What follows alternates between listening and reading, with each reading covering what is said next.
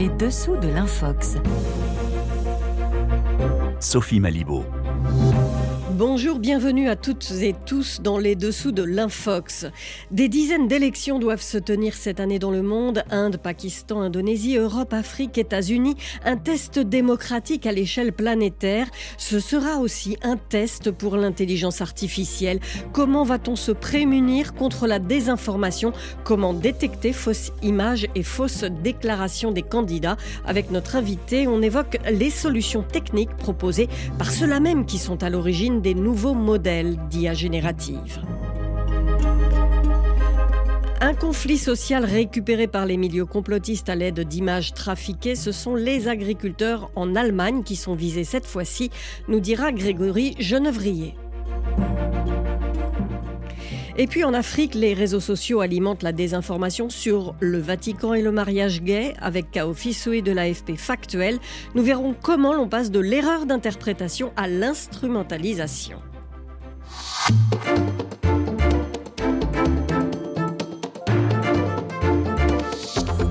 Denis Tessou, bonjour. Bonjour Sophie Malibaud. Vous êtes journaliste responsable du Media Lab de l'AFP. Vous êtes responsable innovation également au projet européen Vera AI pour vérification assistée par l'intelligence artificielle. Alors cette année 2024, comment est-ce que vous l'abordez? On essaye de trouver euh, et de mettre au point un certain nombre d'outils qui sont basés sur l'intelligence artificielle, mais pour détecter des manipulations qui auraient pu être créées également par l'intelligence artificielle. Je veux dire, comment vous l'abordez? Avec plus ou moins d'inquiétude, plus ou moins de confiance dans la capacité à trouver des solutions? C'est compliqué, mais on travaille, on travaille d'arrache-pied, c'est passionnant aussi, donc euh, on fait le maximum notamment pour essayer d'amener des outils pour les, fact-checkers, de façon à ce qu'ils puissent euh, déceler le, vrai du faux, euh, lors des, notamment de tous les processus électoraux euh, qui sont très nombreux en 2024. Ça, c'est absolument essentiel. On va avoir énormément d'échéances. Est-ce que vous pensez que c'est vraiment une année à risque? Est-ce qu'il y a des possibilités réelles de déstabilisation des pays qui vont tenir ces élections, dues au fait qu'il est maintenant de plus en plus difficile de démêler le vrai du faux sur les réseaux sociaux à cause de toutes ces vidéos, de ces images générées par l'intelligence artificielle. Les images générées par l'intelligence artificielle changent la donne dans la mesure où la, plupart des techniques de vérification jusqu'à présent étaient de retrouver un original et de pouvoir comparer la copie avec l'original, le faux avec une copie plus ou moins authentique, retrouvée par similarité. Et avec l'intelligence euh, générative, le problème c'est qu'il n'y a plus d'original. C'est-à-dire que ce sont les modèles qui ont créé quelque chose de nouveau, qu'on peut appeler des, trucages hyper réels. Et du coup, bah, ça pose des problèmes parce qu'il faut vérifier autrement. Donc, c'est sur ce sur quoi nous sommes en train de travailler, notamment pour les images et pour les sons aussi. ce qu'on constate aussi, c'est qu'il y a beaucoup plus d'utilisation aussi de bandes son manipulées, de personnalités, notamment pour leur faire dire quelque chose qu'ils n'ont pas dit. Effectivement, cet outil qu'on utilise fréquemment et dont on parle beaucoup dans l'émission, à savoir la recherche d'images inversées, qui permet de voir la première occurrence d'une image sur les réseaux sociaux. Là, c'est totalement, ça ne, ça ne fonctionne pas. Est-ce que vous pouvez nous expliquer à ce moment-là vers quel autre type d'outils est-ce que vous vous tournez? Alors aujourd'hui, on se tourne davantage vers des outils qu'on appelle forensiques, qui consistent donc à analyser le traitement du signal et à déceler des traces laissées par les générateurs de ces images. Donc c'est là-dessus qu'on est en train de travailler avec un certain nombre de nos partenaires du projet VERAI, notamment l'Université de Naples. Mais le problème, c'est que on voit quelques outils, euh, je pense par exemple à AI or Not, pour euh, vérifier les deepfakes, euh, deepware. Mais ces outils-là, ils montrent un pourcentage d'échecs à la vérification qui est encore un peu important. Alors, c'est tout, tout, le problème de l'intelligence artificielle, c'est que c'est basé sur des probabilités. Et donc, euh, le, pourcentage, ça, dépend qu'est-ce que le modèle va chercher. Euh, ça peut être aussi un, score de confiance euh, par rapport aux traces qui ont été découvertes dans ce qui reste dans l'image. Après, il faut prendre conscience que sur les réseaux sociaux, les images sont copiées de multiples fois sont parfois dégradées, sont parfois ce qu'on appelle rééchantillonnées, c'est-à-dire que leur ratio va être changé, soit diminué, soit au contraire augmenté en termes de taille. Et du coup, toutes ces modifications sont de nature à altérer les traces qui peuvent avoir été laissées par les générateurs. Donc c'est pour ça qu'il y a une difficulté, effectivement, à voir, enfin, être confiant ou de bien faire la part des choses, de comprendre les limites en fin de compte de ce genre de résultats. Et en général, nous, ce qu'on dit aussi aux fact-checkers, c'est qu'il faut, c'est une preuve supplémentaire, ne peut pas forcément se baser uniquement sur cette preuve-là. Enfin, jusqu'à présent, les deepfakes, en tout cas en vidéo, en général, sont basés sur des, également sur des originaux. On arrive à remonter par similarité d'image aux vidéos antérieures qui ont servi à fabriquer le faux.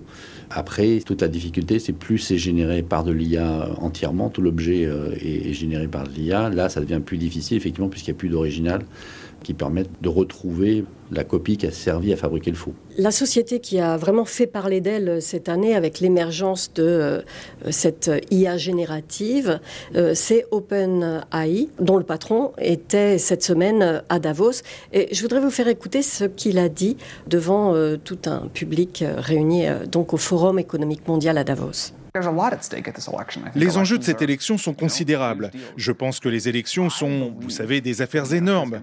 Je pense que l'Amérique se portera bien quoi qu'il arrive dans cette élection. Je pense que l'IA se portera bien quoi qu'il arrive lors de cette élection. Et nous devrons travailler très dur pour qu'il en soit ainsi. Bon, enfin, personne n'a envie ici de m'entendre déblatérer sur la politique. Je vais m'arrêter après ça, mais je pense qu'il y a une véritable incapacité à tirer des leçons de ce qui est bon pour les citoyens américains et de ce qui ne l'est pas. Donc il est interrogé à propos du prochain scrutin aux États-Unis, l'élection présidentielle qui aura lieu en novembre prochain, mais on l'a vu, la campagne a déjà démarré. Il se montre assez confiant Qu'est-ce que vous pensez de, cette euh, attitude du patron de OpenAI? Je pense que Sam, peut parfaitement contrôler ce que fait OpenAI, mais le problème c'est que OpenAI, c'est l'arbre qui cache la forêt. Évidemment, c'est le très gros arbre qui est à l'entrée de la forêt, mais il y a beaucoup de modèles génératifs qui existent et qui peuvent être employés également pour désinformer. Et si euh, OpenAI met des barrières, c'est ce qu'est en train de faire Bard, par exemple, de Google. Aujourd'hui, on ne peut pas faire de questions sur les élections. On en reçoit systématiquement une réponse sur les élections américaines disant que je suis juste un modèle de langage et je ne peux pas parler des élections. Donc, euh, il y a des précautions qui sont déjà prises, déjà chez OpenAI, déjà chez Google, mais il y a beaucoup d'autres modèles qui n'auront pas forcément ce même genre de, protection et de modèles qui pourront être récupérés par des faussaires qui vont pouvoir éventuellement fabriquer de la désinformation avec. Après, il y aura beaucoup de tentatives certainement. Il y aura des tentatives de déstabilisation, il y aura des tentatives d'ingérence étrangère, mais ça ne reste que des tentatives. Elles seront-elles déjouées facilement ou pas? On le verra. Quoi. Mais c'est sûr qu'il faut se préparer au fait qu'il y aura des tentatives de déstabilisation d'un certain nombre de scrutins pendant l'année 2024. Mais euh, les mesures que OpenAI a pris, est-ce que vous estimez qu'ils ont vraiment la capacité d'empêcher euh, la manipulation des candidats? Puisque, a priori, c'est ça le type de mesure. On ne devrait pas pouvoir utiliser la personnalité des candidats à l'élection pour leur faire dire n'importe quoi, des choses comme ça. Est-ce que ça, vous pensez réellement qu'une société comme OpenAI est capable vraiment de, de veiller à éviter ce genre de dérive? Alors, ils peuvent éviter un certain nombre de dérives. Il y a toujours des possibilités de contournement des garde-fous qui sont mis euh, sur OpenAI ou sur d'autres de ces moteurs de génération. Mais ils vont probablement arriver à contrôler un certain nombre de choses, notamment euh, ils l'ont fait, ils l'ont annoncé déjà pour Dali, leur modèle de génération d'images, de ne pas prendre en compte les personnalités qui sont candidates euh, aux élections. Donc ça, ça va mettre un frein à la possibilité de générer des images de Trump, de Biden ou d'autres. Mais il y a d'autres modèles qui seront peut-être plus ouverts et qui permettront de le faire, euh, peut-être à l'étranger, pas forcément aux États-Unis, et donc depuis l'extérieur, c'est une possibilité. Et dans le cadre des élections européennes, donc il y a une régulation qui va s'appliquer euh, en amont des élections, puisque les élections européennes seront au mois de juin, mais on parle d'une régulation qui s'applique seulement sur le haut risque. Oui, parce que l'IA, en fin de compte, l'intelligence artificielle est un espèce d'épouvantail qui fait peur. Mais en fin de compte, euh, il est très facile de trafiquer euh, localement sur son ordinateur n'importe quel journal ou, publication en ligne renommée euh, ou très connue et de simplement changer le titre, changer ce qui a été écrit, de refaire une copie d'écran et de la remettre en circulation. Et ça, c'est des faux qui sont très faciles à faire et il y a beaucoup de gens qui peuvent se laisser tromper par ce genre de faux. Donc la désinformation, elle prend toutes les formes techniques possibles. Donc l'IA peut être un moyen d'arriver à fabriquer en masse ou d'industrialiser de la désinformation, justement en évitant aussi la recherche de cet original qui nous permet aujourd'hui de faire la différence entre la copie, enfin l'original authentique et la, copie euh, trafiquée.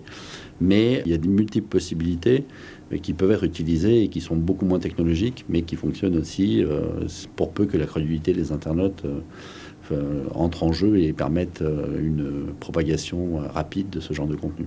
Au final, vous pensez que la responsabilité incombe à qui principalement? Ce sont les journalistes, les individus également, euh, chacun euh, face à son écran, ou les plateformes aussi? Ben, les plateformes ont une responsabilité dans la mesure où leurs algorithmes permettent la propagation de ces contenus. Et leurs algorithmes ne sont pas neutres dans la mesure où ils vont sélectionner des contenus par rapport à une viralité par rapport aux échanges qui sont présents sur les réseaux sociaux par rapport à ces contenus. Donc les plateformes ont évidemment une responsabilité et devraient être mieux régulées. Les médias sont régulés, mais les plateformes moins. Alors maintenant avec le DSA, ça change. Avec le Digital Services Act. Exactement. Et après, bon, évidemment, les journalistes, euh, ben, à partir du moment où il y a du faux qui se répand dans l'espace public, ben, c'est important d'un point de vue, euh, une mission d'intérêt général de faire en sorte qu'il y, y, a une argumentaire qui vienne démonter les faux qui sont les plus nocifs et qui incitent à la violence, par exemple, qui provoquent des troubles à l'ordre public ou autre. Et donc, c'est une responsabilité collective d'une certaine manière, oui. Comment expliquer, c'est la dernière question, que finalement des sociétés aient été capables d'une telle évolution technologique qui est de générer des images, de générer euh, du texte euh, artificiellement grâce euh, à ce qu'on appelle le deep learning, et que ces mêmes sociétés finalement aient un temps de retard sur le fait de pouvoir distinguer les faux? Alors, toutes les technologies euh, autres que la, copie d'écran sont des technologies qui sont développées pour l'industrie du film, par exemple pour les effets spéciaux et autres, donc euh, avec beaucoup d'argent derrière. Et du coup, ces mêmes technologies peuvent être utilisées à mauvais escient et euh, du coup, là, il y a certainement beaucoup moins d'investissement dans la détection de, tous ces euh, nouveaux outils qui permettent de fabriquer de la désinformation. Merci beaucoup, Denis Tessou. Alors, je rappelle que vous êtes donc journaliste et, entre autres, responsable de Media Lab, donc la recherche et le développement, l'innovation euh, technologique à l'AFP.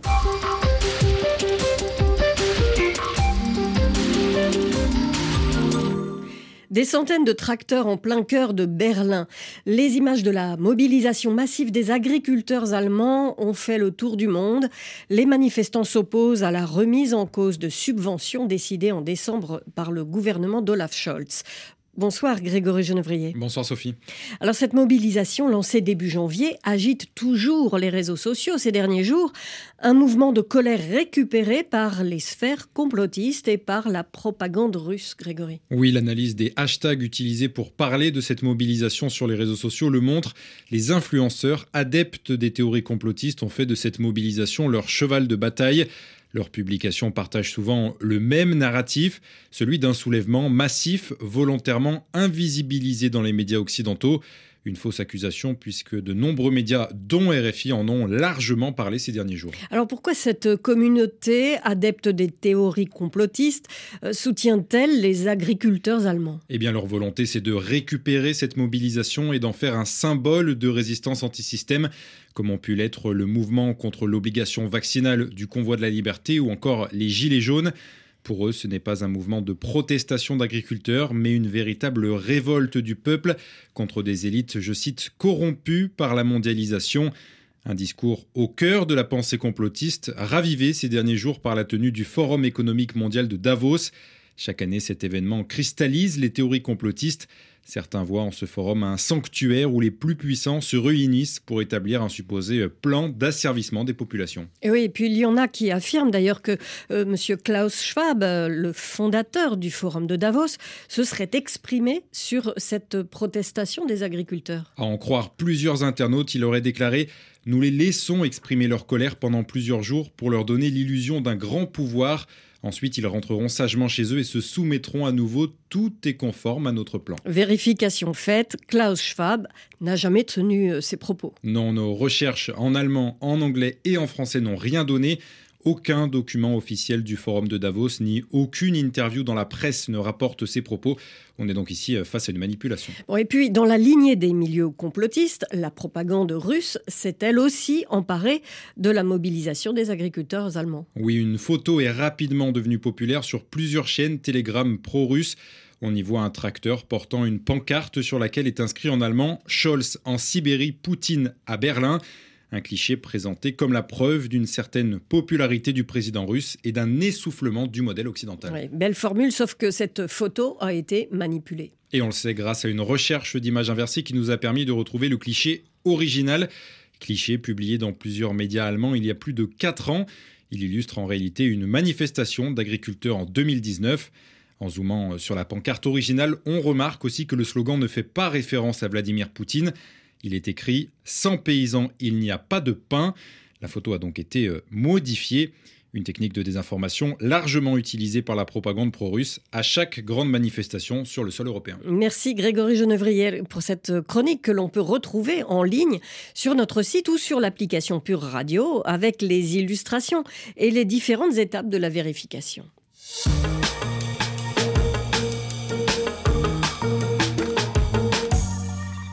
Nous retrouvons à présent Kaofi Soui, journaliste à Abidjan pour AFP Factuel, le service de fact-checking de l'agence France Presse. Bonsoir Kaofi. Bonsoir Sophie, bonsoir aux auditrices et auditeurs de RFI. Le Vatican a officiellement autorisé le 18 décembre 2023 la bénédiction des couples de même sexe. La déclaration Fiducia Supplicans euh, sur les bénédictions pour les couples de même sexe n'est pas passée inaperçue sur le continent africain et le débat passionnant euh, sur le texte a conduit à une vague de désinformation, Kaofi. Oui, Sophie, de nombreux comptes sur les réseaux sociaux comme Facebook et TikTok ont automatiquement indiqué que cette déclaration signifie que l'Église catholique autorise désormais le mariage homosexuel. Certains internautes crient à l'abomination, d'autres s'indignent de la décision du pape, estimant, pour certains notamment des évangélistes, que l'Église catholique prêche une doctrine contraire aux saintes écritures. En réalité, il s'agit d'une interprétation erronée de la déclaration du Vatican. Effectivement, plusieurs experts interrogés par AFP Factuel ont souligné que le texte approuvé par le pape François écarte toute proximité ou assimilation entre les bénédictions décrites dans le Fiducia Supplicans et le mariage homosexuel. Le texte indique clairement que le mariage, aux yeux de l'Église, reste une union exclusive, stable et indissoluble entre un homme et une femme naturellement ouverte à la génération d'enfants. Ainsi, le document ouvre la voie à la bénédiction par des prêtres de couples dits, je cite, irréguliers aux yeux de l'Église, qui inclut donc les divorcés remariés et les personnes non mariées, ainsi que les couples de même sexe, à condition qu'elles soient effectuées en dehors des rites liturgiques. Le texte étant assez clair, qu'est-ce qui explique, Kaofi, euh, qu'il puisse conduire à cette vague de désinformation? C'est le contexte culturel africain et les lois criminalisant l'homosexualité sur le continent qui sont à l'origine de cette mauvaise interprétation de la déclaration du Vatican. En Afrique, une trentaine de pays interdisent l'homosexualité selon l'Association internationale des lesbiennes, gays, bisexuels, trans et intersexes. L'Ouganda, la Mauritanie et plusieurs États du nord du Nigeria punissent très sévèrement les relations entre personnes de même sexe pouvant aller jusqu'à appliquer la peine de mort. Et la position de certains épiscopats africains n'a pas arrangé les choses. Oui, d'Abidjan à Kampala en passant par Kinshasa ou Bangui, les évêques ont marqué une opposition à la déclaration du Vatican. Le 11 janvier 2024, les évêques catholiques africains réunis à Accra, la capitale du Ghana, ont jugé que la bénédiction de couples de même sexe sur le continent n'était pas approprié. Face aux critiques et interprétations erronées du fiducia supplicans, le Vatican a cherché à clarifier la déclaration dans un communiqué publié le 4 janvier. Bien évidemment, ces nouvelles explications sont loin d'avoir mis un terme au débat sur la bénédiction des couples de même sexe, mais attention aux fausses informations qui modifient justement les termes du débat. Merci à vous, Kaofi Soui. Vous êtes, euh, je le rappelle, journaliste à Abidjan pour le service de fact-checking de l'AFP. AFP. Les dessous de l'Infox se terminent pour aujourd'hui. Merci à nos invités et chroniqueurs ainsi qu'à Hélène Avril à la réalisation de cette émission. On se retrouve la semaine prochaine et d'ici là sur notre site ou dans le groupe WhatsApp des dessous de l'Infox au 33 6 08 94 93 05 où vous pouvez nous soumettre les informations douteuses à vérifier. Pour l'heure sur l'antenne de RFI, c'est Accent du Monde avec Philippe Le Caplin et ses invités.